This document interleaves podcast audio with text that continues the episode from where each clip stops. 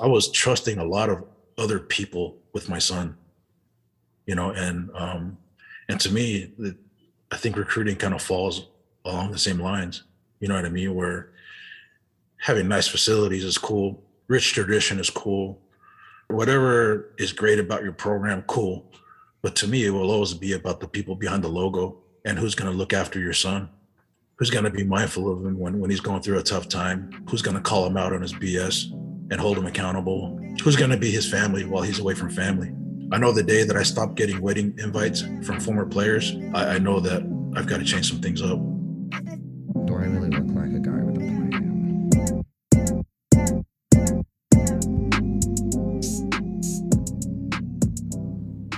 Hello, and welcome back, or welcome to Up Close in Personnel with Alex Brown. I'm your host, Alex Brown, Director of Recruiting with Rice University, and it's my job to educate and empower those involved in the football personnel and recruiting spaces. If you're a player, coach, recruiter, scout, whatever, this is the spot to be. Thank you for tuning in. Thank you for listening. Uh, if you haven't already, please hit that subscribe button, like, share, retweet it, send it out to people that you know. This week's show, uh, long, long overdue. Um, had a had a nice, quick, short, sweet vacation to Florida, and uh, just in time before fall camp next month. And uh, football's right around the corner. So as of this recording, 50 days away from football, and 49 when we post tomorrow. And before I kick it over to the guest and talk about who I'm bringing on this week, um, you know, quick shout out to our sponsors. Uh, War Room is the all-in-one platform that will take your recruiting, team management, whether you're a college football team, a pro football team, or a high school team. Uh, they've got team communications, compliance, depth charts, recruiting boards, you name it, they've got it. They've got customizable solutions. Um, if you want to find out more about War Room and all that they can do for you as a program, please go to www.collegewarroom.com or www.prepwarroom.com for a free demo today. Hit up Moose Bingham, and uh, his cell is actually 801 808 7754. Moose is awesome. He's somebody who's actually worked in college football. He's worked at the high school level, somebody that, that knows what it's about. So definitely give them a shout. Check them out. Now to this week's guest. I had such an awesome time interviewing my good friend Jake Langi, player personnel analyst with the University of Texas. Taking pride in his ability to evaluate and connect with families, Jake wears a lot of hats for the UT recruiting department from leading their junior college recruiting efforts to recruiting polys to recruiting players all across the country, um, cutting up film, you know, handling visits, you name it, he's done it. He's had a hand in everything, and uh, just brings such a good perspective to all the up and coming recruiters um, that are listening to this show. He's somebody that that has paid his dues from back at Texas State to now at UT. Um, it goes beyond the logo with him. And, and that's something that we really honed in on is what is your value and determining that and really taking pride in what you're good at and having a humble attitude, a servant mindset. And if you couldn't tell from the way that, that he talks about his process and how he's gotten to where he's he's gotten, um, he is just such a grateful person. And, and the thing that he kept saying was this attitude of gratitude. Um, it just beams humility, beams um, others first, team guy. Just really, really uh, a blessing to have him on the show. And it becomes tougher and tougher as you climb the ranks to to keep your family first. And this is somebody that can has shown and has proven that you can put your family first and still accomplish all of your goals professionally, personally, in, in your career. So with all that being said, I will now kick it over to my conversation with Jake Langi. Just hit a button, Morty. Give me a beat. Oh man. Okay. All right. Um.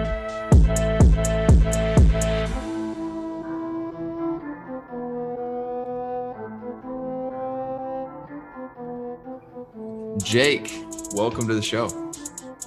What's up, Alex? I know uh, you probably have more of an appreciation for OV meals than than anybody in the world. So, uh, how was the return of recruiting for you guys uh, this last month of June? man it was it was super busy but awesome you know like um i think i'm going into my 13th year of college football i'd never seen a june like that ever you know where you've got ovs you've got unofficials you've got camps but um all going on at the same time but everyone's spread thin but you're still trying to make it happen you know um especially after not seeing recruits for and their families for about a year and a half so man, it was it was super crazy, man. But um, loved every bit of it. How many did y'all? I mean, maybe not how many kids did you OV, but how many like different weekends or midweek visits did y'all wind up doing? Because we didn't do any except for our signees. We OV'd them when we moved them in. Oh, gotcha. So like we'll do all of our OVs for like the 22 class in December, but um, I know you guys get in early and try to get those guys visited, tripped, locked in, committed. Um, Right. And it's paying off. I mean, you guys are top five in the country right now, which is awesome. But Oh, how, wow. how many different, um, I guess, OV events did y'all wind up doing? every weekend. Holy Yeah. yeah, I think there were a couple of uh, midweeks as well. But uh, yeah, it, it was every weekend, and then some of those weekends we had camps going on too. So, um, I So mean, what, is, so what does that look like for you? Like, um, obviously y'all got an entire team and Brandon and, and Billy and all the different people that are, are directors and your on-campus recruiting people, but like, where do you fit into the equation and, and what was your role during those kind of crossovers where everybody's spread thin? Gotcha. So um, my boss Billy, he he wanted me strictly with uh, official visits, and so um, and then you know obviously during the week I'd help out with uh, unofficials, you know, and and the and the daily grind. But um, yeah, I was I was strictly with um, the official visits um, during those weekends. Yeah. And like, it was kind of crazy for you too, because just this entire off season, um, going through a coaching change, obviously that's not easy. And, Right. and you've dealt with that before back when you were at Texas State. And we'll get into that later. But Sure. um, what do you think allowed you to stay on staff with Sark and those guys? Uh, I'd like to say value. You know, um, you know, I I think Sark. He's I think at the junior college level at El Camino, and then later on at BYU, he played with Polynesians, and so um, he understood the the value of of being able to tap into those pipelines. Um, and I think everywhere he's been, he's he's had access to Polynesian players, whether it was UW, USC, um, even at the Falcons, he had a couple of guys playing playing for him, and then of course at Bama with uh, with Tua, and they've got a they've got a Polynesian uh, tight end over there um, from Utah as well. Um, so I, I'd like to say value, um, you know, with with that. Um, plus, I'm I've got some experience, you know, like, as far as the recruiting department is concerned. I'm one of the older guys, which is kind of a trip for me because I, I guess sometimes I don't realize how fast time flies by, right? Yeah. So, um, yeah, kind of being like one of the older guys and people calling me Unc or OG around the office, man, that's a trip to me, man. You know, so, but it's also a reminder though, too, to make sure that I stay on my toes and I don't turn into that dinosaur that doesn't want to learn new tricks. the the word value, I think people don't truly understand and It's like, what do you bring to the table that isn't being covered? You know, like what do you bring to the table that's unique? Right. And I I do like I've seen it to where we've tried to get in on guys that are Polynesian and we don't have necessarily the connections or Right. somebody with that background to like relate to them. And we've kind of lost out. I got when I was at Houston, um, Right. when I've been here at Rice, we finally got two this year. Um, and it's kind of like when you get one in the boat, you can it helps you so much more in connecting and, and kind of building that kind of family and that like trust, right? Right. Right. Um, and I don't know if I'm the best. I'm not the best person to speak on on recruiting polys, but I wanted to ask you, like, what's the difference in recruiting a poly kid versus you know an American because it is different. Um, but I think people have a lot of hard time uh, putting that into perspective and like actually, you know, getting those guys on their campus if they if they haven't done it before. So like for somebody who hasn't recruited that heavily, Like, what is the main difference? Uh, I think it's really just in the details. You know what I mean? Um, the family's having a comfort level with you. Um, you know, like like for me, um, when if if a Polynesian is on my board, uh, or if I'm targeting him, um, you know, one thing that I'm going to do is I'm going to figure out who his parents are. I'm going to figure out who his grandparents are. I'm going to figure out what villages they're from. I'm going to figure out which warrior bloodlines they come from. You know, and so and, and a lot of these kids, um, you know, they're they might be second generation Americans. So a lot of them might not actually know a whole lot about their own history and culture and their village and what their ancestry means to the kingdom, right? And so part of my job is to empower them and teach them about who they are. You know what I mean? And so that's a that's kind of a different angle that I take, um, and probably because I, I enjoy uh, I, I love genealogy. I, I love ancest, uh, ancestry and my my guys over at BYU, they clown me. They call me ancestry.com uh, because you know I'm always because I know I know my bloodlines. Um, I'm not one of those guys that that claims everybody is my cousin, like like a lot of people do. Um, yep. I I only claim my bloodline. I'm not I'm not claiming anything that's not mine. Um, but I, I have big families on both sides of of um, of my of my parents, and um, my dad always taught me to know who I am, um, know who he is, and and know the people that love us. So um, re- so really, a lot of it's in the details man, some of it is just simply being able to enunciate their names. You know, I mean, that's that's huge. And so I've, I've kind of become the uh, uh, the enunciation guy, where I have to, you know, teach our staff um, how to enunciate the the Polynesian names. But if you can if you can read or speak Spanish, you're fine because we enunciate our vowels the same. A, e, i, o, u. Yeah. So so if yeah. you can read Spanish, you're good. And I've noticed you. So you said I don't claim everyone I I pay respect to like my cousins and stuff. And I saw you post something, I don't know if it was like a month ago, maybe a month and a half ago. Um, and somebody asked you about the Haka and you were like, yeah, yeah I, that's, that's my poly cousins, the Maori yeah. people of yeah, the, the, Maori people. Maori. Yeah. Okay. Yeah, different. Yeah. Those are the natives of New Zealand. Okay. So yeah. the Haka is New Zealand. Um, Right. What are the what are the main misconceptions about the Haka? Like I was going to ask you this way later, but I mean we're here, so why not? no, not? you're good. You're good. Um, you know what? Uh, the the Haka is is native to um, the Maori people of, of New Zealand, right? Or the correct name Aotearoa. Um, and to me, I don't think it's my place to to take something that belongs to my cousin. You know what I mean? Yeah. Uh, I'm going to respect that. And, you know, like the Tongans, we have our own type of war chants, um, like the Sipi Tau. Um, the Samoans have their own. And so, you know, I'm, I, I'd like to leave the Haka alone. I think it belongs to them. You know, it's like, you know, like if you were my cousin and you let me borrow your truck, I would never lend it out to somebody else. You know what I mean? Because that's yeah. yours. And if yeah. you let me borrow it, sure that's one thing but like it's always going to be yours and so it's not my place to give that away. Yeah. Yeah so and, and, and i hate for you to let me borrow your truck and you look outside the window and i let someone else drive it you know what i mean? But yeah it's everyone has their own um war chants war dances things like that and so um you know kind of like my high school trinity high school um they started out doing the haka and it was the one that was specific to the all blacks i think. Um the the rugby uh, the rugby team in New Zealand. Um, yeah. But then eventually they transitioned into like a Sipi Tau, which is um, Tongan specific. But then they started to add uh, Trinity culture into the verbiage, which which kind of made it their own, right? Kind of made it um, unique. Um, yeah. Yeah, and, and, and it's specific to to Tongan and specific to Trinity.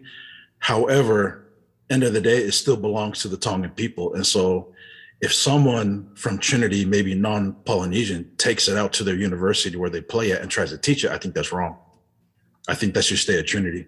You know what I mean? And, and, let them have that. Um, and just respect it that way. Um, you know, but kind of going back to the, you know, the difference between um, recruiting Polynesians and non-Polynesians, I think we probably have more similarities than than differences. So I tell a lot of people, um, imagine like um, a small town that's built on relationship, hard work, God, and education.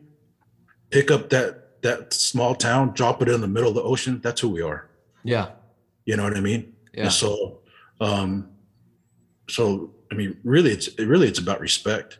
You know what I mean? And and you know, Polynesians they don't they don't expect like college staffs to be fluent in their culture and their language. Um, they just want to go somewhere where they know that that their culture is respected.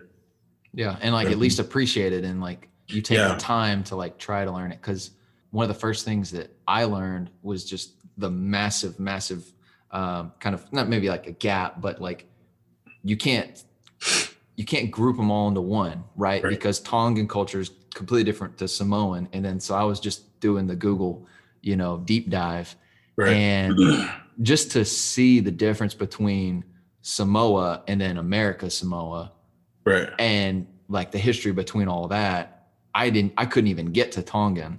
Right. And and so like I that's that's to me where it's like amazing that like there's not more education or awareness for that culture with how many are very successful in the Right. sport, but also just successful like citizens of America. You know what I'm saying? Right. Yeah, yeah, and um, uh, I forget which um, TV show it was. It might have been 60 Minutes. Um, they highlighted Samoans maybe about 10 years ago, and they had a stat on there that said that uh, Samoans are almost 60 times more likely to play in the NFL than any other ethnicity. Wow. Right, and so if you factor that into like um, like a recruiting strategy, right? Um, like like you shouldn't hire a guy just because he's Polynesian. You know, you should hire him because um, he's a good evaluator. He's good with people and all the other things that comes with with um, the recruiting side. But if he's Polynesian, that's a bonus. Yeah. You know what I mean? And so, um, and so, you you know, I know maybe about 10 years ago, there were only maybe like 50,000 Tongans in the United States. And so, like, I can make the world small real quick with, with my connections and where I'm from. Because, like, the village that my dad is from, there's only about 300 people. And so, I'm going to be related to all of them, right? And so, if they don't want to marry a cousin, they have to move to another village and marry someone else. And so, once that happens, that connects me to that village as well.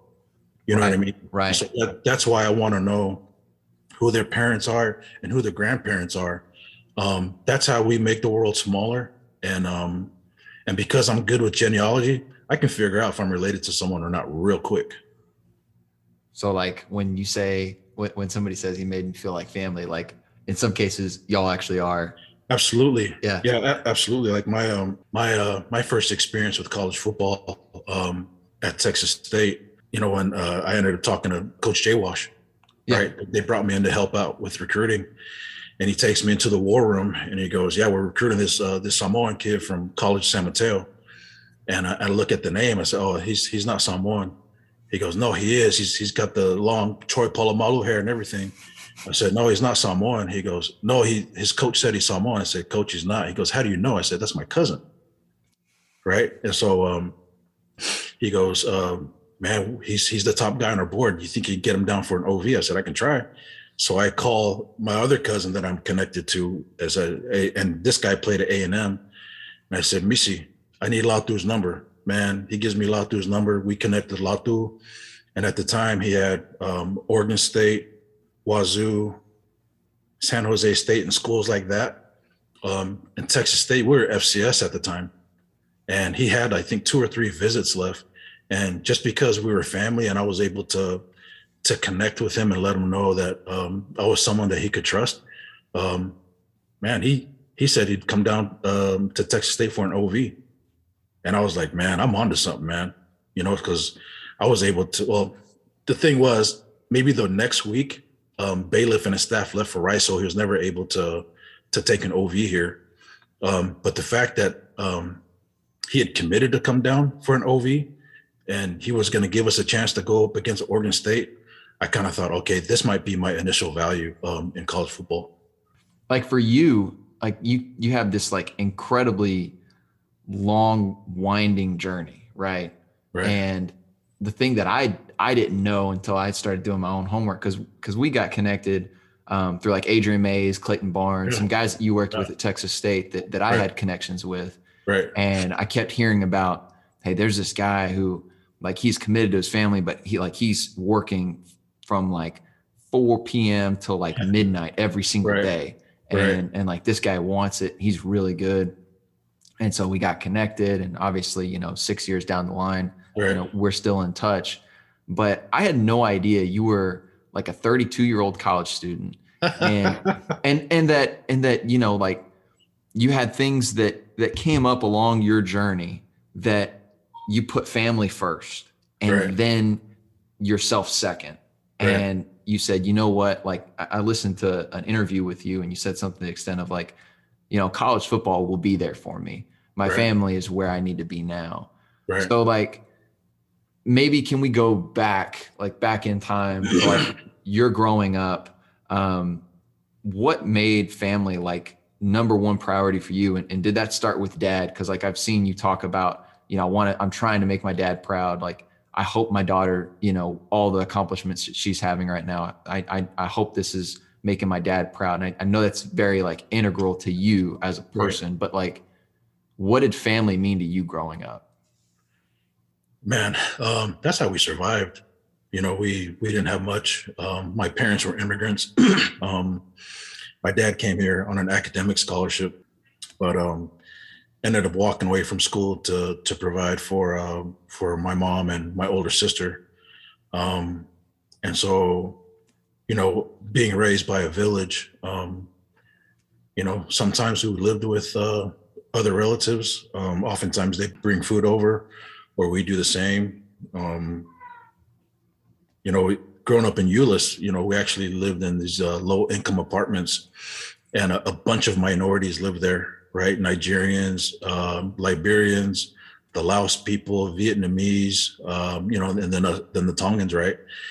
And so um, the apartment complex basically became like a small little Tongan village. Um, and I grew up around relatives and other Polynesian families who would help like feed each other.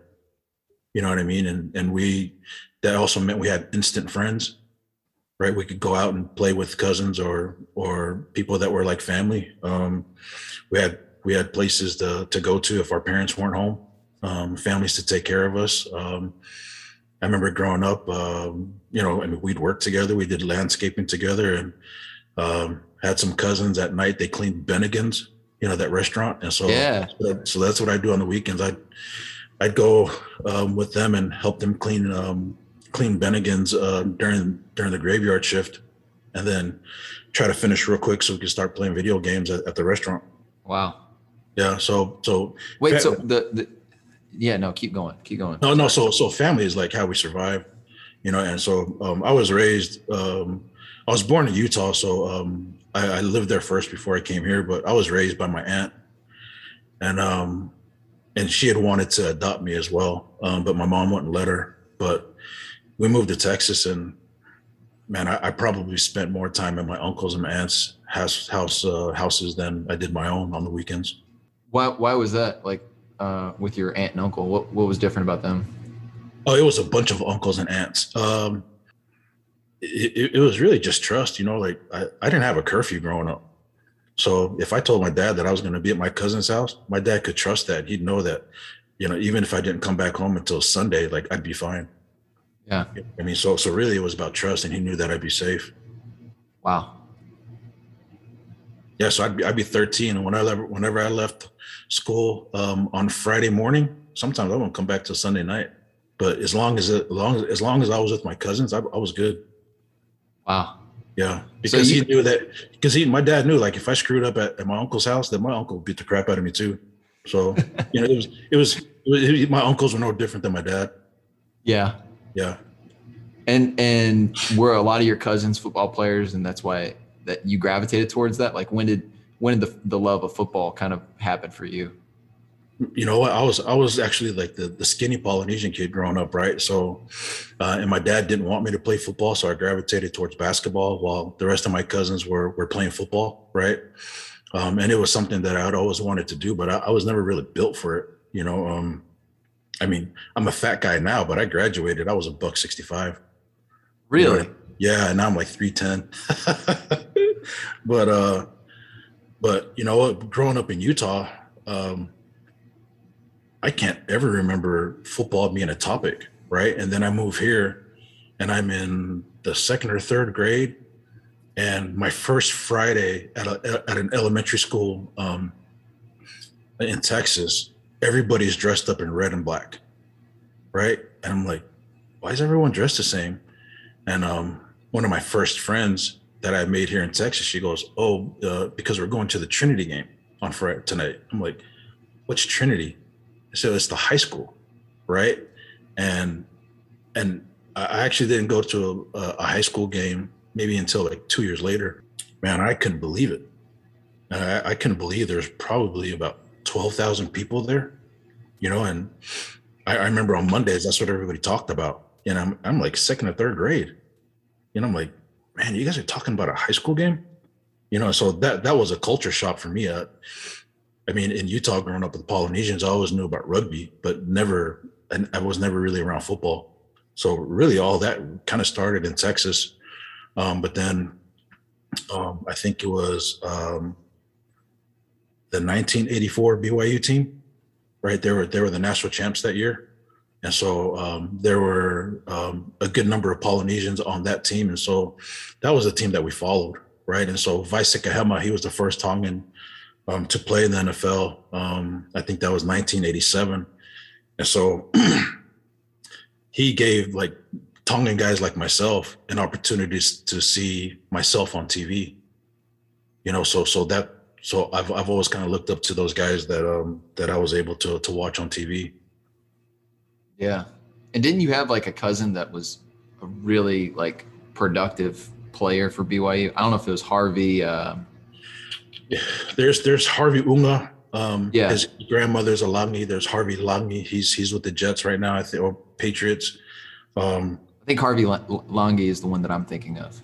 yeah, yeah. He's he was a dude. He he was an All American at Bingham High School. Um, I think he had signed with Utah to play running back. Then he went on a mission and came back and went to BYU and played inside, outside, edge. Um, and now now they've got him in um, playing um, inside backer. I think for the Patriots.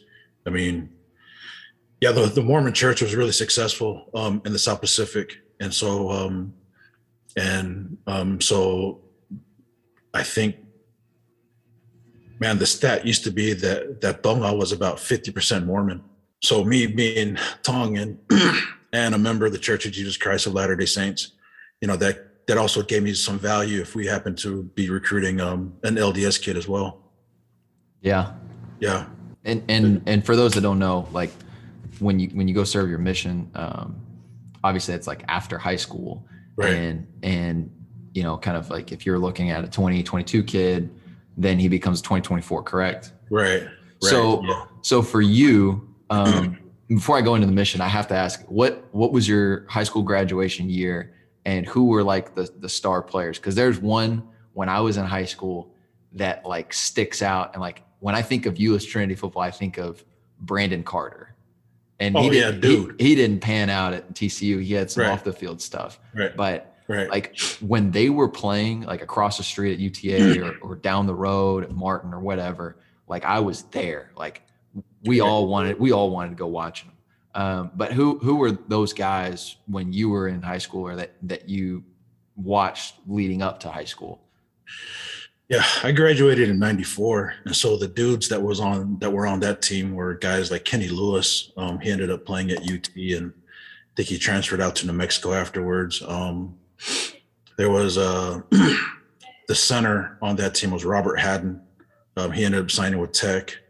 Um, the tight end was a really good friend of mine, Willie Butler. He signed with Tulane. I think he transferred to SFA or after that. Um, um, uh, then the year after me was my cousin Semisi Hemuli. He he ended up signing with A and M, and he was the first um, Tongan and maybe Polynesian to play at A and M. And then after that, he kind of started a pipeline with uh, guys like Mo Vakalahi, Lee Foliaki, Misi Tupe, and then um, and then even uh, Polo Etiaki. uh, um, sorry, uh, Manukainiu. Um, Polo was one of the guys that that passed away when those um, when those uh, guys drove from Utah to Texas. Oh, Uh, so he was he so so BC kind of started the whole Polynesian pipeline at A and M, um, but but you know I Trinity wasn't totally loaded from top to bottom, you know, as far as like college talent, man. But they had some hardworking kids who were really good football, uh, high school football players, and um, and you know, and that culture was kind of started by Ed Hickman, and so Yeah. he kind of came in and changed the culture and even changed the uniforms to kind of uh, mimic uh, Odessa Permians. I mean, every single time you watch them, it's just like ground and pound, just beat you to a pulp Right, and, and like beat other teams into submission. right. Um, so like you graduate in 94 and you don't start Texas State until what, 2008? that was my first season. Yeah, That was your first season. yeah. So what was that time period like between high school and doing college? Like, where did you go? Like, where was Jake Langi? Like, where were you at? And I was in Euless. You know, um, I think I graduated with a 1.9 GPA. Um, I didn't take school seriously, and so um, you know, I, I- couldn't get into to a university or anything. Um, initially, I had, I had wanted to go to Ricks College, which is uh, owned by the Mormon Church. Um, it's now B, it's now BYU Idaho, but um, after high school, I, I had uh, I'd gone up to Idaho to hang out with my cousins, and I, I wanted to go there. Um, my dad knew that I wasn't ready for college. uh, he told me to he told me to come back, and um, to be honest, man, I didn't really have a plan for my life. You know, like you know, kind of bummed around a little bit, worked here and there, um, traveled a lot because my dad worked for the airlines. Yeah. You know what I mean? And then um, Where all did you travel? really just in the just within the states, I never really took advantage of it. You know, I'd I'd fly I'd fly to Hawaii, but I never went to like, you know, Tahiti or anything. You know what I mean? But did you did you feel like going to all these different states and kind of like just experiencing life and kind of maybe wandering a little bit in the desert, so to speak? yeah, Um, did you feel like you had a chance to like get to know yourself and what you were about during that time? yeah, I figured out that I was a loser. God, that's rough. yeah, but it was. I mean, it was a it was a life lesson that I needed to learn. Though, you know, my, my dad had, you know, he had always preached hard work. He had always preached academics and family. Um, the academics part, um, it wasn't that I was dumb. I just didn't care, right? And so um, life life had to punch me in the mouth before I figured it out. And so um, got married uh, mid twenties, I think, twenty six maybe twenty seven. Um, my dad uh, made my wife promise him that I'd uh, go back to school. So that's what I did. Um, initially, I was supposed to be a criminal justice. Uh, I was a criminal justice major. My wife got a promotion with her job. We moved down here. I thought we'd only be here maybe two years and we'd go back to Euless. Um, I went the community college route and um, enrolled at Texas State afterwards. Kind of realized that criminal criminal justice wasn't going to work out for me was trying to figure out what I wanted to do. And my wife said, Are you kidding me? Um, get into football. Right. I said, Why do you say that? She goes, When I first moved here, we'd watch Monday Night Football. Thursday would be at the JV game. Friday would be at the varsity game. Saturday we watch college football. and Sunday we watch NFL. Right. And so that's what we did. And so I th- then I thought, man, she's paying attention she's probably right. She's what? She watched football with you like Yeah. this whole time. That's yeah. awesome. And she's probably tired of me. She wanted, she probably wanted, wanted football to take me away from, or take her away from it, right? Right. You know, and and I didn't play a whole lot of football growing up. You know, so it got a little tricky for me. You know how people are with, with football, especially here in Texas, right? They're very possessive of it. You know, so if you didn't play a lot of football, if you didn't play any, like you're not you're not a part of the You're not. You're not one of us. Right. You know what I'm saying? And so me being this the skinny Polynesian who didn't play much of it, I was always kind of the the outcast, but I was also the one with the good memory that could remember stats where guys were where guys were from, what, what schools they played for, um, how tall they were, weight wise, and things like that. And so, um, and having a lot of relatives that played college and NFL ball, um, I kind of saw like a certain side of it, even though um, I, I didn't play in college or or in the NFL, right? kind of came up with the plan, and um, um, I I had no idea about um, like the football calendar, right? And so I just told myself, okay, um, I'm going to go to to the football program at Texas State. I'm going to introduce myself and offer them my like offer them uh, my services, right? Um, like my stupid self like walked into the building like in the middle of August. You know what well, I mean? Well, well to, to credit, like I mean, that's the start of like the academic semester. So you're probably thinking like, all right, before the season gets started, like I want Right. to get, in there. Right, right. And I thought, man, I better get in there before the season starts, right? Yeah. But I had no idea that that the culture of fall camp, there is no messing around. Everyone's uh, dialed in, like they're blocking out all the outside noise and people, right? And so, actually, I remember um, going into the parking lot, and and there was a there was a like a chat board website um, w- website guy that was there um, and he was outside in the parking lot. Um, I, I didn't know it was him at the time, but I just said, "Hey, um, can you tell me where the football offices are?" And he said, "Oh, they're this way, right?" And I said, "Okay, cool." So I, I start walking there, and he's like, "Hey, man, um, um, you probably shouldn't go in there." I was like, "Why?" Goes, "Man, they're they're super busy." And I thought, "Huh," you know. Um, I started to turn turn around and go back to my car, but I had already come up with the plan to try to get into football. I had mustered up the courage to to go um, talk to some grown men about helping out. I said, you know what, like I'm gonna go, and, and the guy laughed at me, right? And so I went anyways. Um, some players are walking out, and um, one of the coaches walked out. Um, sheesh, I can't remember his name right now, but I, I, asked the players to to go get whoever recruits the Dallas Fort Worth area and, and, and they brought him back out. And I introduced myself. And I say, my, my name is Jake Lang. I'm a Polynesian student here at, at Texas State. Um, I have some connections with with uh, with Polynesians, whether it's at Trinity High School or junior colleges. Um, if you happen to recruit anybody, man, I might be able to help you out. And then um, he said, "Do you know Lee Foliaki?" I said, "Yeah, he's a relative of mine." He goes, "Man, I coached him last year at A and M." I said, oh, "Okay, awesome." And so he said, "Man, we'll, we'll give you a call." And so fast forward to maybe like November, December. Um, that no, actually January. That's when they that's when they called me in, and that's when I met Jay Wash. Um, but then that staff left for Rice, but um, he he knew that he knew the value of of maybe um, having me around to help him connect with some of the recruits. And so, um, yeah, that that staff left for Rice, but then um, the the staff that took over afterwards, I guess Jay Wash had um, had um, he had spoken to uh, the O line coach at the time about me, and so then then that O line uh, coach uh, gave me a call, and that's how I got started. Wow.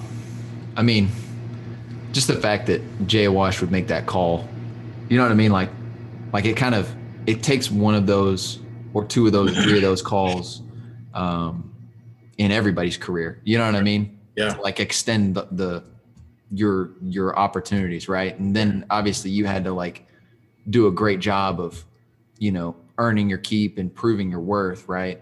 So there's a lot of people that listen to this podcast that are up and coming, you know, rising, you know, player personnel, assistants, interns, student interns, you know, guys that, that want to be in your shoes now and Right. guys that want to be directors one day and, and, and assist in running a college program. So what were some of the things that, that you did that allowed you to have the success that, that you're now in currently?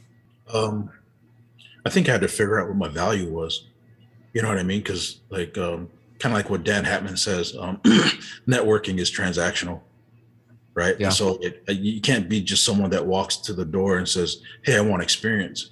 To me, I'm going to ask, "What can you do for us?" You know what I mean? So I knew initially that that my that you know just being Polynesian and the cultural ties that I have, I, I knew that could get my foot in the door, but I needed to be a student of the game right? So um, luckily for me, I worked with the O line coach, so I was able to learn the game from the inside out. Um, had to make myself available, right? Because sometimes uh, your best ability is your availability, and so man, I was man, I was I was working with the O line coach. Had to jump in the equipment room if I needed to. Um, had to clean up, set up. Um, man, sometimes I even babysat.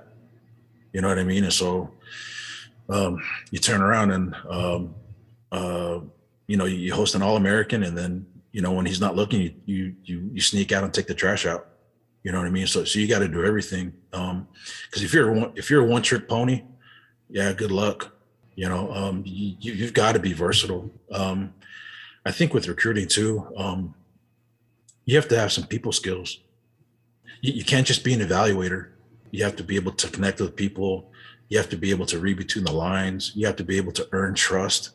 You know, because you have to you have to gather information as well, right? And so if people don't trust you, they'll probably give you the minimal, but they won't. You won't be able to get what you need to know. You know, yeah.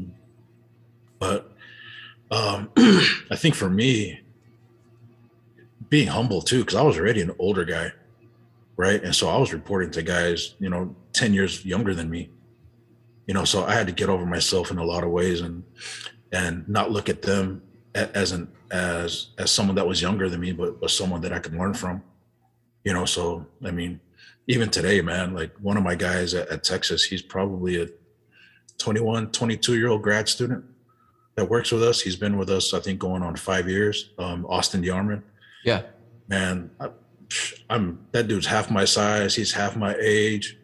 Um, but man, that dude is sharp, man. He, he can football operations, evaluation, everything in between, running football camps. Like he's he's the dude. And so, um, man, I pick his brain all the time. You know, yeah. so being humble matters because if if you think you're too good to take the trash out or to you know do the simple things, man, you you have no business in football and especially in leadership positions. Yeah it's kind of hard to ask somebody to do those things if you don't prove that you're willing to do it as well. No doubt, no doubt. And so you know the leaders lead by by by their example as well. You know, and so um, you lead you lead from the front, not from the back. Oh, absolutely. Yeah. yeah, no doubt, no doubt. But um, but yeah, just just learning as much as you can. You know, figuring out what you're good at, but but something that I, I really try to um, talk to the young guys about is like trying to figure out what your value is, you know, because everyone says I'm passionate, I love the game, I'm hardworking, I'm smart. Man, come on, like yeah. that comes with the territory, right? So like, give me give me something better than that. And a lot of times it, it makes them think, uh, and they realize that they've never been asked what your value is, and they've never they've never asked themselves that. You know, so it, they have to do some soul searching, and so it actually helps them out. Um, because once they can figure out what their value is, then then they can figure out um, how to how to navigate their way through this business. It's like it's like what's your superpower and how do you unlock it? Like yeah, what no what do you do special that's different than somebody else? And right. um, I, I completely agree with what you were saying a second ago too. On like you can't just sit behind a screen and just evaluate film. Right. Like you can't because right. you got to connect with your coaching staff to like communicate that info but yeah. then you got to connect with the kid because it's not like we just pick them like the NFL scouts, right? Yeah, no doubt, no doubt. You know, people can learn how to how to evaluate, right?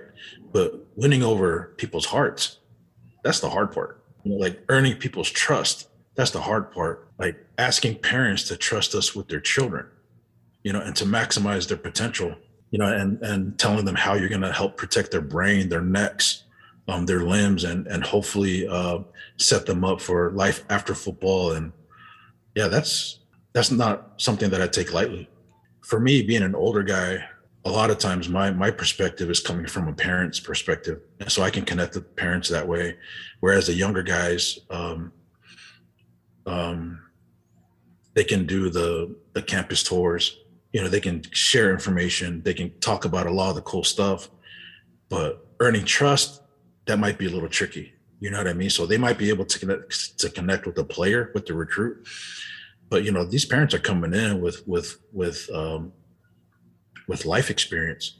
Yeah. You know? And so so that's where I kind of come in, being one of the older guys in the, in the recruiting department, talking to them um, parent to parent. Yeah, I think people forget that when the campus tour is going on and there's a three seat, three row golf cart, right? Right. That back seat where mom yeah. and the senior recruiter Jake Langi right. are sitting. Right. right. That connection and right. her trusting you and realizing this guy cares about the players. This guy cares about my son. He's telling me the truth. Right. She is Mariano Rivera on the drive home. She's no the doubt. one that's leading the conversation. I think no doubt. that's the most overlooked aspect of you better make sure that the parents are on board too. No because doubt. Who is talking to Brandon, you know, Carter on the drive yeah. home? No doubt. It, it's mama. Yeah. Yeah. And, and I want to know, I want to know who, um, um, I want to know who his heart is. You know what I mean? Is it mom? Is it grandma? Is, is it dad? Is it a mentor? Like who that person is? Um, you know, you, you got to do your homework. You know, okay. and try to figure out what, what makes them tick. Um, um, what what what worries them?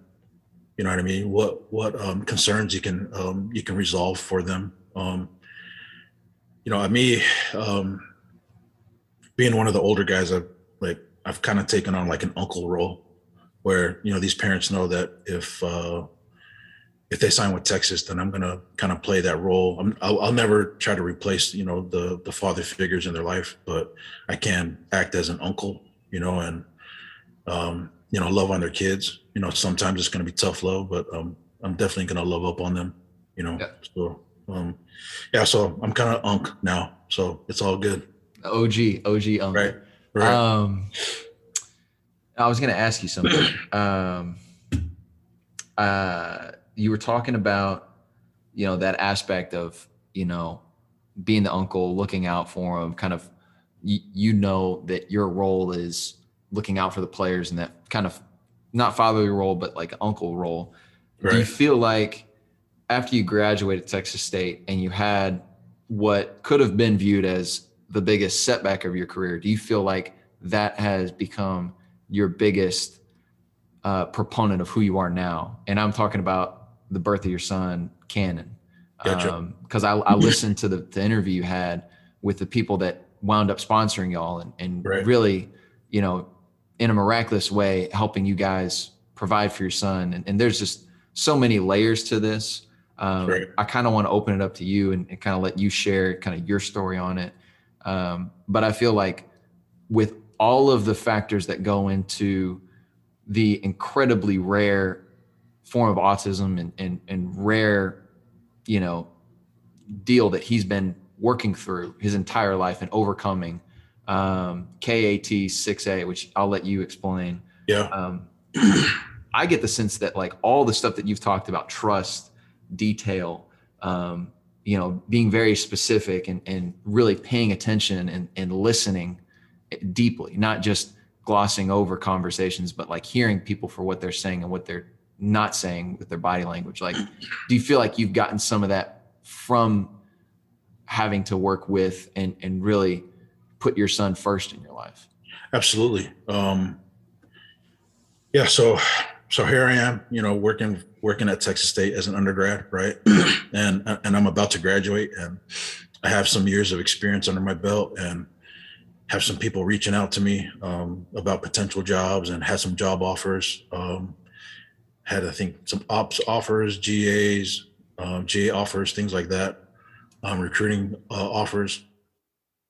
Um, I'm about to graduate, and then my son is born, right? And and we didn't know it at the time, but um, he was born with a rare genetic disease.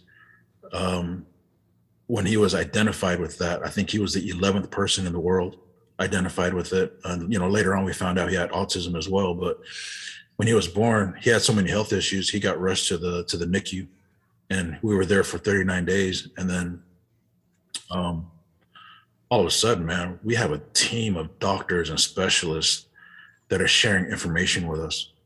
And I was overwhelmed. Like, man, I, all I wanted to know is that I wanted to get my son the hell out of there right? And so, um, but you know, I was paying attention to to the type of information that they were giving us. I was paying attention to the bedside manner. Um, I was paying attention to who was mindful of us as parents. You know what I mean? And so, um, like, I tell people all the time, like, life changes when you have to wipe someone else's butt. Yeah. You know what I mean? And so, you know, I had an older daughter before, um, but with him, with all the health issues that he had, um, that changed everything.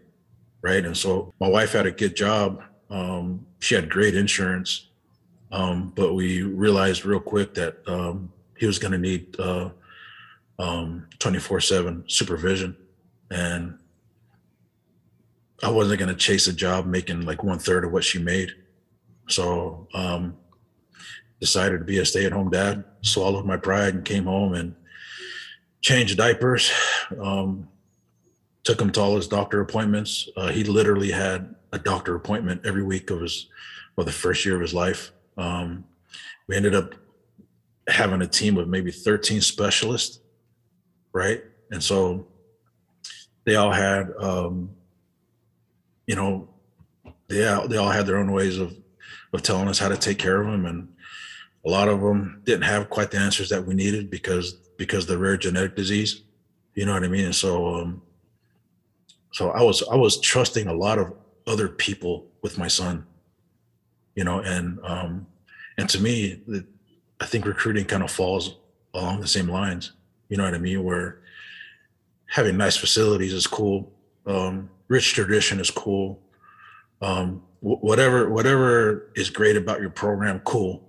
But to me, it will always be about the people behind the logo and who's going to look after your son.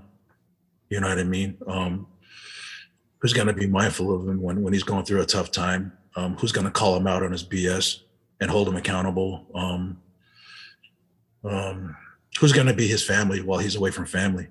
You know, and so um, I know the day that I stopped getting wedding invites from former players, um, I, I, know that that I've got to change some things up. You know, um, but yeah. but that's what I want. I, I want the wedding invites from former players. I want them to call me and tell me that you know that they just had a son. You know what I mean? Because um, you know, like by the time they get to college, you know, odds are they they might have played more football than they have in front of them you know so so life is going to start real quick for them. And so we've got to make sure that um, we know who they are as parent as people what make them tick what makes them tick and um, you know come up with a vision for their life you know and, and try to maximize that. And then you know because their family is become is going to become your family you know and, and they don't stop being family once their eligibility runs out. You know they have to be they have to still be family. And you've never had uh, inkling of a desire to coach or do player development? I did initially. I, I wanted to be a high school coach. You know, um, I wanted to go back to Trinity and coach there. Um, but you know, we we just happened to stay here. You know, and I, I enjoyed the the the college scene. Um, like I enjoyed the recruiting aspect as well. Um, it, it kind of just turned into the niche that that I that I that I felt um, good at because um, I mean I, have done the academic side of football. I've I've been an instant replay tech, right? Um, no way. Yeah, yeah. So man, my one year I was up uh, I was up in the instant replay booth with with those retired refs. Oh man, and you know, like I, I remember we had a, a play against Texas Tech that didn't go our way, and people looked at me and were flipping me off like I was the one that made the call. I'm like, man, I'm just I'm just pressing buttons, man. Blame the old guy next to me. It's awesome. Yeah, so like I've done a little bit of everything. You said um, academic, so were you an academic counselor at Texas no, State or no, no, I I more of an intern for them, right? And so gotcha, gotcha. So and a lot of that ended up being um being a mentor to those guys. Yeah. You know, it was like after a long day, they're they're trying to study and you you're trying to figure out why someone isn't isn't doesn't have their head in the books. You know what i mean? And then they end up coming up to you telling you that you know that that um that maybe their girlfriend is pregnant or their mom is sick or their dad just passed away or their grandfather's going through cancer so they can't get their mind off of their their grandfather. And so man it's i really kind of just became like a mentor to those guys you know and um yeah, and and I I remember being on the academic side and kind of realizing that these some of these players didn't really know each other. Yeah, you know what I mean. And so um, one day I was like, "Hey, man, um, whoever can tell me uh, um, what what school your position coach went to, I'll let you go home right now." None of them could do it. Wow. Yeah, none of them could do it. And I, it's uh, if you can tell me what high school your roommate went to, I'll let you go home right now. Couldn't do it. Wow. Yeah, so I said, man, guess what, man? We got a lot of learning to do because if you guys expect to win games, you guys got to know who's to, to the left and to the right of you. You know, and if you don't, it's going to be real easy to quit on yourself and on these guys because you don't care. You know what I mean? And so I, I really, so a lot of times, like even just being like a, a study hall monitor, you know what I mean? Like we were trying to talk about some life stuff, man. Yeah. Yeah. And so, I mean, there was even one, one occasion where, uh, man, I had a player who, uh, he had never known his dad, you know, and, and I think when he found out about his dad was when his dad passed away and he didn't want to talk to anybody. Um, he didn't have a relationship with him. And this guy was trying to figure out if he should go to his dad's funeral or or play in a game. And I think he was redshirting at the time. And I told him, man, go to your dad's funeral. And so I think he flew out to Philly and because he didn't want to talk to anybody about it, he didn't have a ride to the airport. You know, so like, and it was a super early flight. And I think I woke up at 3 30 in the morning, take him to the to the airport. Um, so he can go see his dad off. And he ended up meeting some half siblings that he had never known. And now they have strong relationships. And um, he he came back knowing that that being at his dad's funeral and getting some closure and meeting family was was more important than standing on the sidelines with with a jersey and, and jeans on. Wow. Yeah. I mean, that's some true like mental healing, and it's it's kind of like where a lot of times people will treat the the symptoms, not the illness. Right. You know what I'm saying? Where they Yeah, no they doubt. they see the the end result of sucking in the classroom or doing poorly on the field, and Right. you, the first reaction is to just rip into somebody instead Right. of taking a step back and saying like, "How did we get here? Okay, Right. like, is there something we need to talk about?" Right. But but you can't even have that conversation unless you actually, like you said, like know the person to the point where they trust you enough to be able to, to communicate it. Because it's it's one thing to ask like arbitrarily, like I'm asking you right now, like, oh, Right. you look down, like, what's going on? And you're like, Right. dude, I don't know. You're on the other side of a Zoom call. Like, no doubt. you know what I'm saying? Yeah, yeah, yeah. But if if you can if you can find a way to earn trust and um, get people to open up their hearts, you know what I mean. Like that's where the magic happens. You know, and, and that's with recruiting or, or just earning the trust of of your colleagues. You know, friends, people. Like figure out what makes them tick, man. Figure out what's important to them, and and see how you can help that. You know, because you can't just share information about graduation rates, you know, stats, this and that, man. They can get that anywhere. But um I mean, I mean, I mean, even for myself, right? A lot of times I think I'm doing all the right things, and then a player will commit somewhere else because of relationships, you know, and it doesn't make sense for them to be there, but but because their relationship is there, okay, now I know, okay, maybe I need to turn it up um, in the relationship aspect, you know. Um, but you know, I've I've also been on the winning side of that too. You know, when I was at Texas State, I beat Oklahoma State for for a long snapper. You know what I mean? And so Texas State isn't supposed to do that. But you know, it, it came down to relationships, and and part of it too was trust because the kid had the same last name as I did. You know, so Wow. he was a rel- he was a relative, and so his dad wouldn't let him go anywhere else but but BYU. wow. But he, he wouldn't he wasn't going to let his son play at Oklahoma State because his dad didn't trust those that staff up there. And so yeah, so but um yeah, just trying to figure out what makes them tick, man, and being authentic about it. You know what I mean? And so, but the more homework you do on, on kids, the more you get to know them. You just kind of fall in love with them, anyways. You know, and so um and even if they don't sign with you, you end up being big fans of theirs, anyways. You know what I mean? Yeah, I I hear that so much because like, you know, when you turn on the TV and and you see like a star player, I, I want to talk about him, but Right. um, I'm not going to because he's still playing. Right. It's like, dang, like you know, you have your text threads, like right. the kids st- will still like maybe group group you on a Instagram like message if you're sharing a link, Right. and it's just like you know that's cool. Like that's the cool mm-hmm. part about this game is that it brings people together that are you know from all different walks of life and different parts of the world. And you know, I wanted to ask like, how hard was it managing those time constraints when when you kind of made that decision? Okay, I'm going to be a stay at home dad. When did you get to the point where you could start working part time? And how were you able to scale it up to being a full time job? Like, what was that pro- process like for you? Because um, it probably seemed impossible at times when Cannon was really young. And I guess how did we how did we get here? Yeah. Um, yeah, I think I was a I think I was stay at home dad for about a year and a half. And he finally got to a point where he didn't have as many doctor appointments.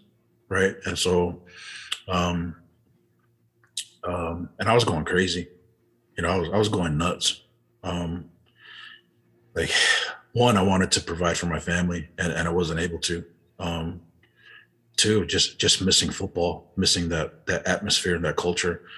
Um, so finally, when he when he got to a point where um, where I could step away um, whenever my wife got home, um, yeah, I was.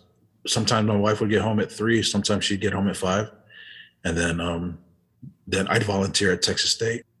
Sometimes I'd be there till midnight. Sometimes I'd be there till three o'clock in the morning. Just depended on what I needed to get done, but I made my weekends available for OVs and games. You know, so so my wife sacrifices a lot too um, for me to to pursue the football thing. You know, because when I'm gone, she's she kind of becomes a not just a single mother, but a single mother with two kids, and one of them one of them has special needs. You know, and so um, so yeah, just um, I volunteered and um, did whatever I could at Texas State to to be of value. Um, the went through a coaching change. I went through through two coaching changes there at Texas State, um, and then um, UT just happened to go through one as well. Um, and at the time, my last year at, at Texas State, um, um, we had we had that grant from the nonprofit organization that was uh, that was uh, taking care of my son's um, autism therapies, ABA therapy, and um, I want to say that they were covering about six figures a year, something like that. Wow. And so, so to me, I can uh, I consider that my pay. You know, um, so um, so he he eventually started school, so um, I could I could be at work um, during the day and and I could stay there if my wife could could pick him up from from school. But if she couldn't pick him up from school, then I'd I'd end up leaving the office around two or three to pick him up, and then I'd work from home. Um, and then whenever my wife would get home, I'd either continue working from home or I'd or I'd jump back on the freeway and go back into the office. Wow. So it just made it work. You know what I mean? Yeah. And so um, spent a lot of time on I thirty five. You know. yeah. Um, but I think the pandemic showed that you can get a lot of stuff done from home. You know what I mean? And so yeah. that to me that was kind of a blessing in disguise. Um, because I'm hearing even like some NFL guys are are are working working remotely from home too. Luckily for me, you know, working for a guy like Derek Chang, who who gave me my initial shot at Texas. Um, awesome, awesome, awesome guy, and he was mindful of of my of my situation at home and so he gave me the flexibility to to either be in the office or work from home and that wasn't really something you really saw back then you know yeah. um, pre-covid yeah yeah but but he knew that um that i'd be available for uh, unofficials especially ovs and games and um i think part of it too is that you know when i first got to to texas um he told me I had one job, and that was to sign Junior Angilau. And so um, I did. Yeah. You know, you so I, so like so part of it is like earning trust, right? Like, can I can I trust this guy to work from home, you know, and and not be in the office? Because you know how it is, like, especially in football, if you're not in the office, people think you're lazy or not working. Yep. You know what I mean? But I mean, if as long as I have a phone and a laptop, I'm good. You know what I mean? And so um but really earning trust and and I think enough people co-signed to Derek for me where he knew that um that that he could trust me to to get stuff done, you know, and and and give me that flexibility. and so um but after I left Texas State, I also promised myself I would only work for people that I respected. You know what I mean? Because yeah. um, if if that wasn't the case, I'd, I'd leave the building and get out of football. Yeah. So, so making sure that um, um, that I align myself with that people that I respect, but um, but also people that will understand my situation and give me a little bit of flexibility um, that might not be all that comfortable for them, but I know that um, you know, come signing day, like that I'll come through.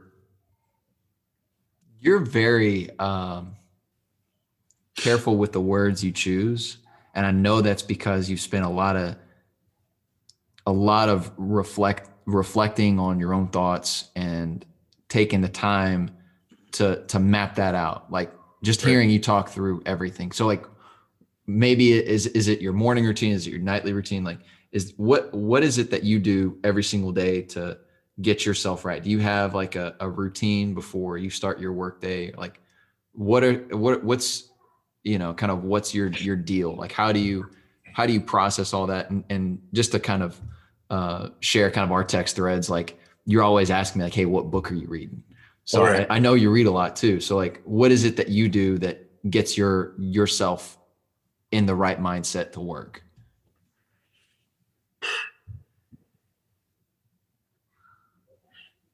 i would probably say just um trying to have an attitude of gratitude you know what i mean because i and that was something that that my dad taught me to have and so I, I think because that attitude of gratitude, I I think I do reflect a lot and look back on things that have happened and the blessings in my life, you know. Um, and with my son, I don't take I don't take the small things for granted, you know. Um, the other day, I posted on social media that um, a, a, video of my son eating a French fry, you know. Um, but if you if you go back and watch it, he kind of looks at the French fry, kind of pauses, grabs it, brings it towards his mouth, but doesn't like immediately chew into it. But he slowly chews into it, and then then he starts chewing, right? And so to me, that that reminded me of the years of therapy that that he went through just to get to that point. You know what I mean? So my son reminds me every day to to be thankful for the little things you know um but i think that's really it's just a part of me especially like not not having a whole lot growing up you know just grateful for um for a lot of things you know like people clown me because like you know mayo is is is my favorite right but what people don't know is that you know there was probably two weeks of my life where my family didn't have much and so i survived off of mayonnaise sandwiches wow. you know what I mean? so like man, when I say I'm grateful for a mayo, like I'm grateful. You know, and I know this sounds stupid, but I just knew that I wasn't going to eat much, um, like coming home during those two weeks, and so eating mayo sandwiches got me through. Wow, it's and it's way different than just I like the way it tastes. Like it, it like resonates. Right. It brings yeah. back. It brings you back to that time. Yeah, and I should probably chill out. You know, because it's probably in my veins. You know, that's probably why I'm 310, but but I, I think it's a part of me. But um, but I think in the past I've prob- I've probably reflected too much, and I, I didn't. Why do you say that? Uh, like overthinking things or what? No, I I think part of it was like um when you know during my early 20s when I didn't really have a plan. You know, I was always looking back, but uh, I wasn't thinking about the future right? And so i had to be around people that that challenged me to not look back so much and try to try to map out a plan and try to figure out a way to achieve the things that i wanted to achieve and be who i wanted to be. Um, one of them uh, one of like I've, I've got a handful of mentors but the main one is uh is got this guy named Tuli Matealona um, worked in the NFL NFL Europe for a long time and um he's old school, man. He's he's a little bit older than me, but he's he's old school, um, straight to the point. Doesn't doesn't beat around the bush, and um, you know, I don't think I was called out enough in my early twenties. I think people were kind of giving me some space to try to figure out life, um, but I wasn't figuring it out. But uh, he's been a he's been a um, a solid voice in my head. Um, um, and he's someone that I can turn to to to tell me the truth, you know. And so, um, I remember one time I had some stuff going on at Texas State, and I was frustrated. I, I felt stuck. I didn't feel like I was growing and called him up and I vented for about 15, 20 minutes. And when I was done, he got quiet and I said, Tuli, you there? He goes, Yeah, are you done? And I said, Yeah. He goes, Okay, shut the F up and go back to work. He said, Get over yourself. And man, when he told me that, and I, I was shocked because like I, I never, it had been a while since someone had spoken to me like that. And I think the last person might have been my dad, you know? And so, um, but I realized that, that, um, that complaining wasn't, wasn't going to solve it. And so he basically told me to get over myself, go back to work. And whenever um, I was done whining, to call him back, and then he he'd help me figure out a plan. Yeah. So, yeah. So I'm I'm appreciative of him. Like a lot of a lot of times it's tough love with him, but um, I found that I kind of gravitate towards that. So um, super super grateful for him. Like it, it kind of brings you back to to square one. It kind of brings yeah. you back down to earth. Yeah, yeah. Especially like being at a place like Texas, right? Because people can get caught up in that. Um, people can get caught up in the perception. Um, you know, people think that you have access to all these great things and and that things come easy. And um, in, in a lot of ways, you know, being at a, at a Texas is probably harder, right? Because you, you have less room for um, uh, mistakes. Yeah. You know what I mean? Um, but but having having a guy like him um, help me to navigate um, this business and, and really life, right? Like I didn't realize that I needed a mentor until about 2008. You know, I had never, yeah. you know, and so, um, and a lot of guys that that come through the building, a lot of those, that's one of the first questions I ask. I ask them, you know, who their mentor is, and a lot of them will will say they don't have one. You know, and yeah. I kind of end up becoming one for them.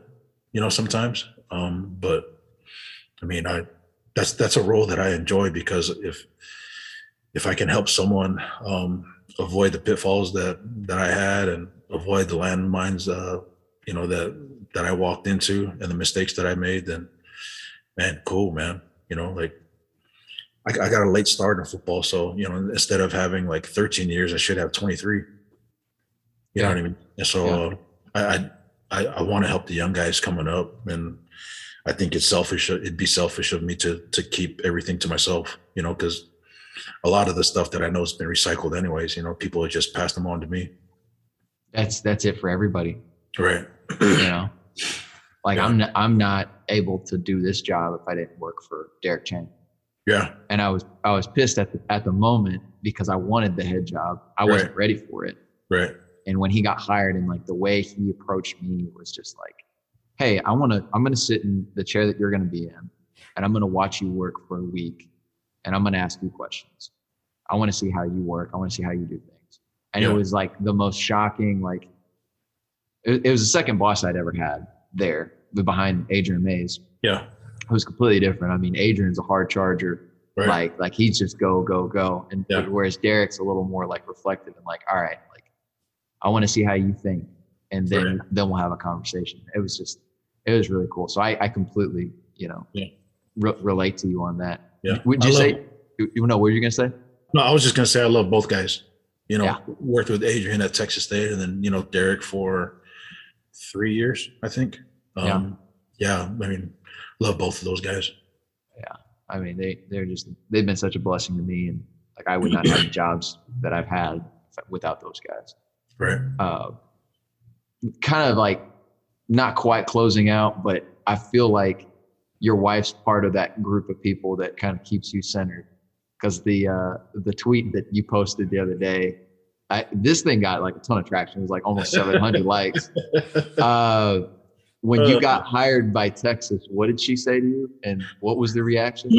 Yeah, so I get off the phone with Derek, right, and um, so I call her, and um, you know, I tell her I get the, I got the job, right, and really, actually, all I said was, she answered the phone, right? Because she knew that I uh, that I was going to be talking to, to Chang.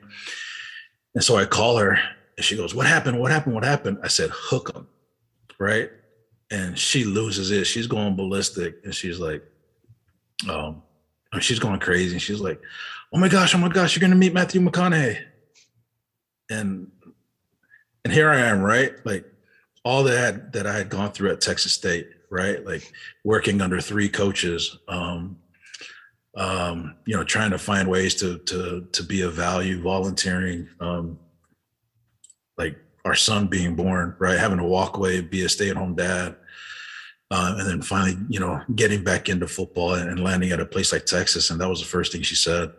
You know what I mean? And so I was like, I said, after eight years of waiting for an opportunity like this, that's the first thing you say. And I said, man, I gotta go. And I hung up on her. So I hung up on her, man. And so, uh, you know, she called me back, you know, and then, you know, you know, we, you know, we, part of me was just joking, but part of me was like, are you serious? Yeah. No, but, um, um, yeah, it was, it was a trip. And, and I think, I think, I guess my brand on social media is, is somewhat of a storyteller. You know what I mean? And yeah, so I would agree with that. You know, I've, I've kind of gravitated, and I think that's me in general because I think um, part of it has to do with the genealogy and knowing my family history and things like that. So that comes across naturally, you know, and so, um, and because you know, because there's a thing, right? I'm when I was whenever I was at Texas State, and I was trying to figure out, okay, what's what's my brand? Who am I? Like, because if I'm going to be on social media, I have to be authentic, right? I can't I can't be anyone else. But all I knew is that there was this young black dude at Houston, like killing it, right? Yeah. I'm like, who is this dude? You know, and it was BC, right? But you know, but um, but that's him, right? And and and I kind of noticed other people trying to trying to mimic that, but there's only one BC. You know what I mean? And so yeah you know, Dwayne Johnson says that um, the reason why his rock character works um, is because it's really a part of him with the volume turned up. You know, and so I, I realized, okay, um, social media has to be authentic. You just have to know when to turn it up and when to turn it down. Yeah. You know what I mean? But it has to be me. I, I, I can't, if I go on social media and trying to act cool, man, I'm a corny dad now, man. You know what I mean? And so I'm I'm uncle, you know what I mean? So I can't go there trying to trying to talk like these young cats do. You know what I mean? But yeah. but I enjoy social media though. I mean it, it I mean shoot, that's how we connected. You know what I mean? It's connected me to to people that I trust, uh, people that I respect. Um, and it's another way that that makes the world smaller, you know. Yeah. So um, and it's and, and it's pretty cool for me to go back and read like um old DMs of recruits that you found, right? And um, you were like, um, like maybe like you know a, a, guy that I discovered that no one else was on him, and then no one knew about him until like three months later, and then, then he blew up. But but he points to to that DM to basically the day that his life changed. You know what I mean? And and and you changing the trajectory of his life because you you sat down, evaluated some tape, and you didn't care about the stars. You you trusted your eyes, and and you stood on the table for him. You know what I mean? So I, I don't I don't delete those because I because some of those things uh, I'll screenshot and and frame out as as pictures. I so I'm guilty of doing the same thing uh, on like draft day when somebody will will you know get picked and I'm like damn like I I remember bringing this guy up and we were trying right. to pull trigger on him wanted right. to be first and you go back to that first message it's like hey man loved your tape Right. What's right. your interest in Houston or what's right, your interest right. in Rice? You're like, oh, oh man, that one hurts. There's one last question I had for you. Yeah. Our buddy Brian Carrington told me to ask you about the story behind not letting the swag fool you. Yeah, man. Um, you know how uh, how we had talked about um, BC's brand and you know, he he was really he was able to really kind of bring his personality to life on social media. And to me um, that was really the first time i had ever seen like a, a support staff guy do that right? Um, and then you know he, bc was really able to um, um, i mean in my opinion he, he changed the recruiting game. Yeah. Right um, but he's a he's a cool dude, right? Like like you'll never see him sweat. Um, like he swagged out. Um, he's always kind of reinventing himself, whether it's his uh, whether it's his role in football or or if it's his hairdo, right? Yeah, yeah. But um, and, and, and you know, so I I always kind of admired him from a distance, um, and then once I got to work with him, um, we really first connected um, because of my son, right? Where he, he started reading um, my post about my son and his um, autism and his uh, his rare genetic disease. Well, then BC and, and you know before me and BC were just kind of cool, but then then he started to open up to me and say, "Hey, man, I've I've got a brother with special needs as well," and then he started telling me about the thousands of hours um, that um, that he had volunteered um, to the special needs community right? And so, and, and he had done this like starting at a very young age, and and we had like deep conversations about how um, that he would most likely be um, his brother's caregiver, you know, once their mom passes away. You know, and so, and then kind of learning that um, that pretty much all the jobs he's ever had was customer service related, and so he's always um, served people. And so to me, I think people that don't know him, especially on social media, they think he's just some dude that um, that just says cool stuff, you know, and, and, they think that he's just a relationships guy, but they have no idea that that there's a lot of depth there to be to BC, and he just doesn't like to talk about it, you know. And and I mean, I mean, why I mean, how do you how do you go on social media and, and brag about the thousands of hours that you volunteered um, to the special needs community? Yeah, you, you don't. You don't. Yeah. Right. But it's but it's something that that he had done um, at a very young age. Well, he started at a very young age, and it's because um, it's something that that that has affected his family.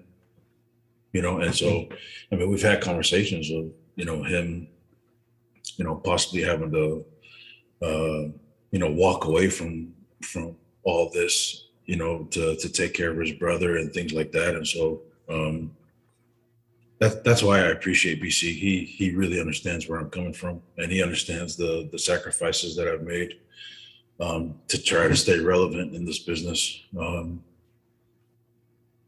you know, and and you know, he he he's one of the few guys that that um, would ask about Cannon all the time Yeah.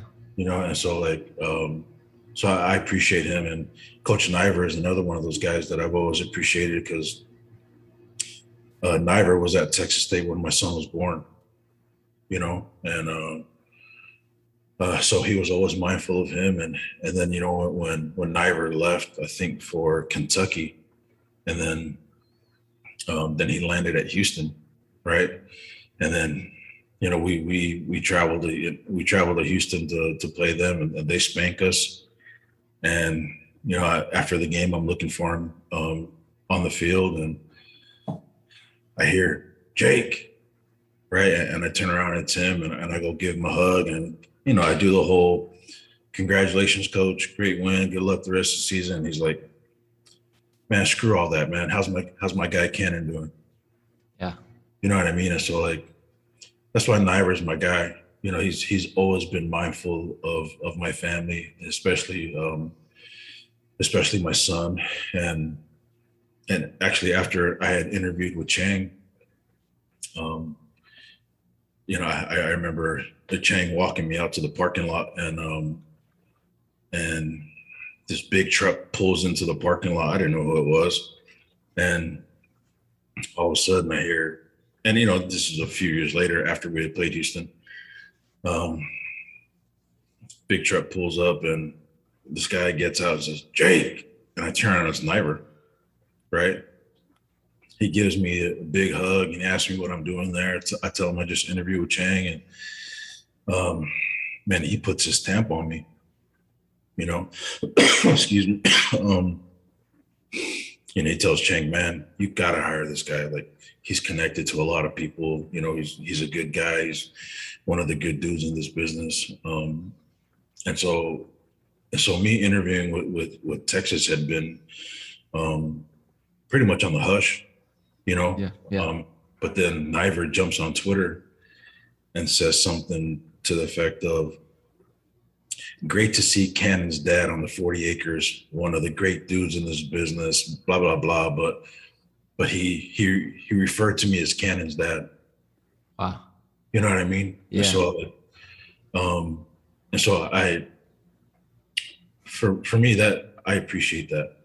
You know, so um guys like BC, um, guys like Naivar, guys guys like Chang, who have been mindful of, of me and my situation and, and, and have worked with me and um, have allowed me to to do whatever I do. Um, but but to always ask about my son, like um, like sincerely ask about my son. You know what I mean? Um, that's why I appreciate those guys because um, I think um, you know not a whole lot of people really cared about what I did when I was at Texas State, but once I got the Texas logo on my chest, all of a sudden people cared right? right. So, right. so I had to be I had to be mindful of of the people that I networked with. Um, but um, but you know, someone like BC has always been just mindful of my son, and he's been sincere about it, and, and it's because you know because um, his brother is a is a special needs guy himself. So um, so he understands that um, some of the things that I worry about, the things that um, me and my family have to be mindful of. And so, and I remember, you know, because BC, like, you know, in the past, like he's gotten on social media and um, he'll say things and like, and it, like it'll ruffle feathers, right? And so, like, you know, sometimes it's the fan base that goes after him. Sometimes it's OU's fan base or whatever it is. Um, and so that's why I, I kind of came up with the whole like, don't let the swag fool you because he's he's deeper than just like some cool tweets. You know what I mean? And I mean, have you seen you've seen him work? Where, yep. man, I had never seen like recruiting presentations like like he has, like like like he does, um, until I met him. You know, I, had never seen that in college football. But even his his uh, his presentation skills, man, they're pretty damn good. Yeah. Yeah. And so so I, I think the the guys don't people that don't see the the ins and outs and the details of what he does every day. I mean, they could think that he's just a relationships guy or some guy that just um, that just tweets cool stuff, you know. So um, that's that's why I brought up, you know, years ago. Don't let the swag fool you, you know, because uh, he's he's got a lot of he's BC is a caring, um, guy who's always mindful of others and he sets others up for success. Um, I mean, you, you, you know that. I mean, I mean, you worked with him, you know, before yeah. I, you know what I mean. And so, um, super intentional about the moves that he makes. You know, and um, yeah, I, I think people uh, underestimate um, the strategy behind the madness. Yeah, you know what I mean. And at the end of the day, like the don't let the swag fool you. It's like don't let somebody's face on social media, don't let somebody's profile, you know, on social media dictate how you, you know, perceive somebody or assume their character is without knowing them. You know, I think that's the the big takeaway. Yeah, yeah, no doubt. You know, because um same goes for you. You know what I mean? Especially for people that just now are are, you know, that maybe weren't super familiar with you that come to your page, you're like, oh shoot, this guy's a, a you know rising star with University of Texas. They have no idea all the the adversity you've gone through and all the trials and tribulation and like the hours spent the 3 a.m office working you know like they don't understand that side of you so i think it's just important to like you know before you you know kind of write the book on somebody you better make sure you know who they are. No doubt. You know and we all you know, and you know we we all want easy answers right? Especially on social media. It's it's we want everything to, to come easily. Um Um, but you know, guys like BC, man, like man, he was kind of an older guy, you know, that that got into this business and you know, and had to volunteer and worked his way up and to be a director. Um, and, you know, now he's at USC doing his thing. And um, you know, one thing I'd like to quickly touch on um, that um, I didn't really get a chance to talk to talk about um, earlier was I think it's easy for people to try to pigeonhole me as the Polynesian recruiter, but the reality is, um, like here at Texas, you know, we're going to try to go after the best of the best, and if they happen to be Polynesian, then okay, cool, that's a bonus, you know. So, but we're not intentionally um, trying to build like a Polynesian pipeline, say like BYU does or Utah does, um, because that's one of been that, that that's been one of their um, lifelines, right? Um, and so, you know, like, I mean, I see what's out there. You know, we, have got to read, you know, the the the articles and the chat boards and, and Twitter to see what's out there. I mean, I've seen uh, I've seen people, you know, just just make comments about, um, you know, me and um, you know not being able to sign a whole lot of Polynesians here. But the reality is, like, they've whether it's whether the guy is Polynesian or not, like they have to um, check a lot of the boxes for us, you know. Um, but also too, I don't want to be pigeonholed as just a Polynesian guy. Right. And so like, I mean, a, a, lot of guys, I mean, a lot of fans don't realize like some of the guys that I've had a hand in in recruiting, you know, and, and they'd probably trip out if if they knew exactly who they were and right. um and some of the ways that I've been able to have an impact on these guys, you know. Um but you know, we're we're gonna plug away and, and see if uh, you know we we can you know try to score some of those guys, you know. But um, I, would rather hang my hat on on being an evaluator, you know, not just of film but of people, you know, and um, you know, being able to see things that maybe other people necessarily won't, you know, to and, and read signs and um, and make sure that we're bringing in the the type of guys um, that we want to to build a roster with. You know, so I mean, I don't want to be pigeonholed as a as just a Polynesian recruiter because I've I've signed more Nigerians than I have Polynesians. Yeah, you know what I mean. And there are way more Nigerians in this country than Polynesians. You know, so. Uh, um, but yeah, everybody wants the easy answers. You know what I mean? And you know, especially when, you know, you're, you know, like, like yourself, you know, you get up to a director gig, um, you know, people want to learn your, your story and they want to try to um, mimic that as, as fast as they can. But, you know, man, they need to realize, man, there's a, there's a grind that, that precedes all that, you know, and, and especially in this business, um, you know, some people are able to fast track it, but sometimes those guys get caught at some point. Yeah. You know I mean? Whereas, you know, someone like yourself who, you know, did the whole volunteer thing and, you know, slowly moved up and, you know, earned trust from the right people and and kept trust from the right people.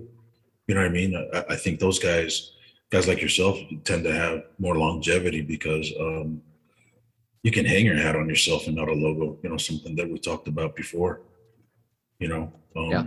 But yeah, man, the the guys who want to fast track and want easy answers, yeah, good luck, bro. Dude, I, I think we could talk for like three hours. Um, yeah, this is really really fun. Uh, it was an absolute blast having you on. Where can our listeners find and follow you on, on social media? Like, what are your what are your handles? Uh, I think it's Jake Langi, J A K E L A N G I. I, th- I think it's the same um, on Twitter, Instagram, and Facebook. All lowercase, all one word. I realized like five minutes into our conversation that I had been mispronouncing your last name for the entire time that I've known you. Does everybody call you Langy? Yeah, yeah, and and, and it's normal. You know what yeah. I mean? But, so um, so is it is it Matt Langy and that's how his name's pronounced and no, yours his, is Jake Langy? His is Matt Lang. Got it. So he yeah. probably gets his mispronounced too. Yeah, yeah, he gets his mispronounced too all the time. Wow. Yeah. Yeah. Well, um, this is the calm before the storm. We got fall camp right around the corner, right. and uh, best of luck. Uh, we will be in touch, and yeah. I will see you in Austin week two of the season, bud. Well, nice. Yeah, no doubt, no doubt. Hey, before you let me go, Alex, man, just want to thank you for having me on. You know, um, been a big fan of yours for for a long time, and you know, me, I don't know if you remember, but you know, we connected. And, and I remember you calling me, asking me about a volunteer recruiting gig that you were offered, right? Yep. And, and you were like, but they wanted me to work for free. Is, is that normal?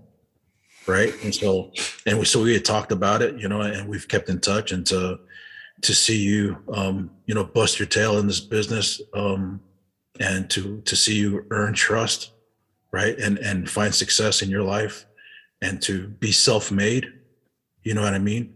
Um, but and at the same time, um, being able to showcase others, like you know, in something like this, and to treat others with respect yeah, man, nothing but respect for you, man. You know, uh, I've, I've, been able to witness, you know, you grow up in this business, and um, you know, I tell people all the time, you know, whenever people talk about rising stars, you're one of the first names that I bring up. You know what I mean? Because because you've done it the right way, and you started out with nothing, you know, volunteering, you know, getting a getting a stipend, you know, under Coach Herman, um, yep. taking taking over when May left, right, and and um, you know, and closing out that signing class and getting promotions, and then you know, you know, you know, running your own gig at, at Rice. Um, but you know, you also reaching out and figuring out ways to to serve people in our business. You know, like yeah, big respect for you, man. Yeah, I appreciate it. I appreciate yeah. it. I will always have a bunch of respect for for people like you that that do it the right way, and um, I look up to you a lot as well. So we will definitely have to get you back on and um, we'll be in touch, buddy. Okay. Yeah, appreciate you, Alex. See you, Jake. Yep.